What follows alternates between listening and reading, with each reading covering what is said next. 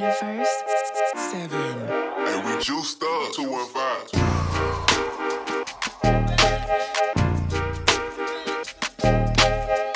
Facts.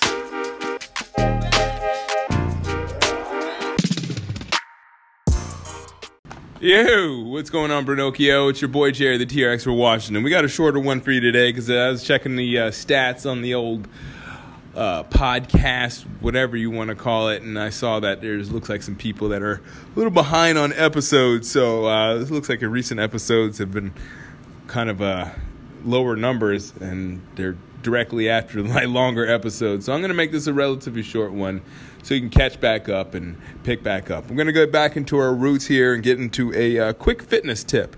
Uh, so I've talked about this before, but I think it's uh, very important to talk about this now because we're getting into running season. Balance. Balance, very important. Now, it's actually really easy to work on your balance. Uh, there's a lot of ways you can do it. You can practice standing on one foot. You can practice doing movements with one foot. You can practice like moving around with your eyes closed. There's a lot of ways you can work on your vestibular system, aka balance, uh, or your proprioception, which is aka like those not auxiliary muscles, like your your secondary muscle group, so to speak. Uh, so there's a lot of ways you could do that. I would say your best bet is literally just try to do things with one foot. That is literally the easiest way to work on your balance. However, I just want to let you know though, uh, if you know if you're having issues with your balance, you know it's easy. It's it's fairly simple to modify this. Like I have cli- I have a client right now. She's 84 years old and she's having some issues with her balance. And uh, what we do right now, instead of like you know doing one-footed stuff, we just kind of practice moving through space sideways and just doing movements that she's not used to. So, like, not many people walk sideways, right? Most people walk forward and backwards, and most people don't even walk backwards. So, like, just doing things that you don't normally do with your movement, like, you know, obviously with your feet, will help you with your proprioception, help you like have like a little bit more awareness with your uh, with your just how you moving how you're moving through space. So you know, a reason why I say that, you know, a reason why I mention this running season because running play or balance plays a huge, huge part in your running. Like, say, if you don't have a lot of balance, like every step is literally going to be like a fall for you, and it's not going to be a controlled fall. It's going to be a fall in which your body is going to kind of collapse onto whatever is weakest in your uh, in in the chain of proprioception, and you're going to find yourself getting injured relatively quickly uh, after you start your whole or running routine. So I just want you to be aware that if you're getting into running, the first thing you should do before you actually start running is work on your balance. Because I can't tell you how many times I've had clients come in here tell me they want to work on their running, they want to get faster,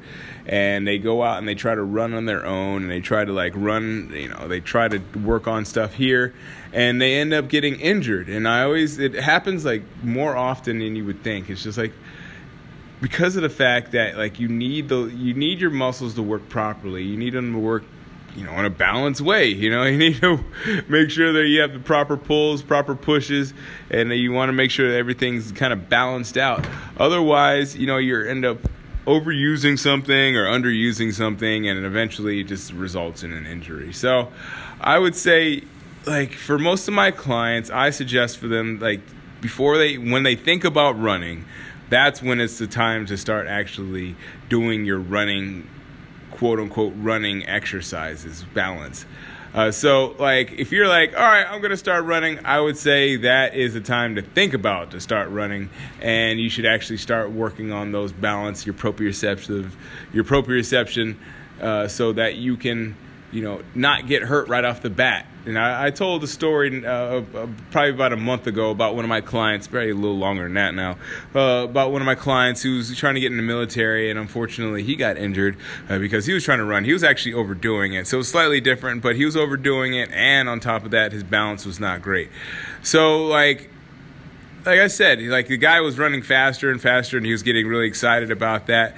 But you know, over the course of time, his time started to slow down again. He couldn't figure it out, so he started running even more, and that just turned it turned it all to it was all bad. Let's put it that way. So balance obviously it's important in everyday life. It's important if you want to like you know walk and not fall and trip over curbs and stuff like that. Um, it's definitely very important for you if you're going to be a runner or if you're going to try to run a race of any of any distance because at the end of the day if you are not balanced you're going to open yourself up to injury. And you know injuries are not fun because they always set you back. So balance. Bring it into your life. And that does it for my day. As i said we're going to try to make this short. Just make sure that you know oh well before we finish this uh, off actually i'm going to give you two exercises you can do. You can do i think i've already told you it but just as a little descriptor single leg stand essentially is what you're doing you're just standing on one foot. It's pretty good for you to just that's pretty good exercise for you to work on your basics just to get a feel for being on one foot get a feel for actually working on your balance. If you're a little nervous about that just stand by a wall or stand by something that you can hold on to if you lose your balance. Pretty pretty pretty simple. Uh, second one's a little bit more difficult. Uh, not too difficult though it's called the single leg bend over. It's pretty simple or pretty self-explanatory. You have one foot off the ground. You're going to take the one foot that is off the that is off the ground, bring it behind you as you reach both hands down to the foot that is on the floor. So, say for instance, you're trying to balance on your left leg. You take your right leg, bring it off the ground, bring it behind you as you reach both hands down to touch your foot. Now, the reason why I say touch your foot, and I almost emphasized it, but I'm emphasizing it now officially. The reason why I say touch your foot instead of the floor is because the foot is a smaller area. It's a smaller place.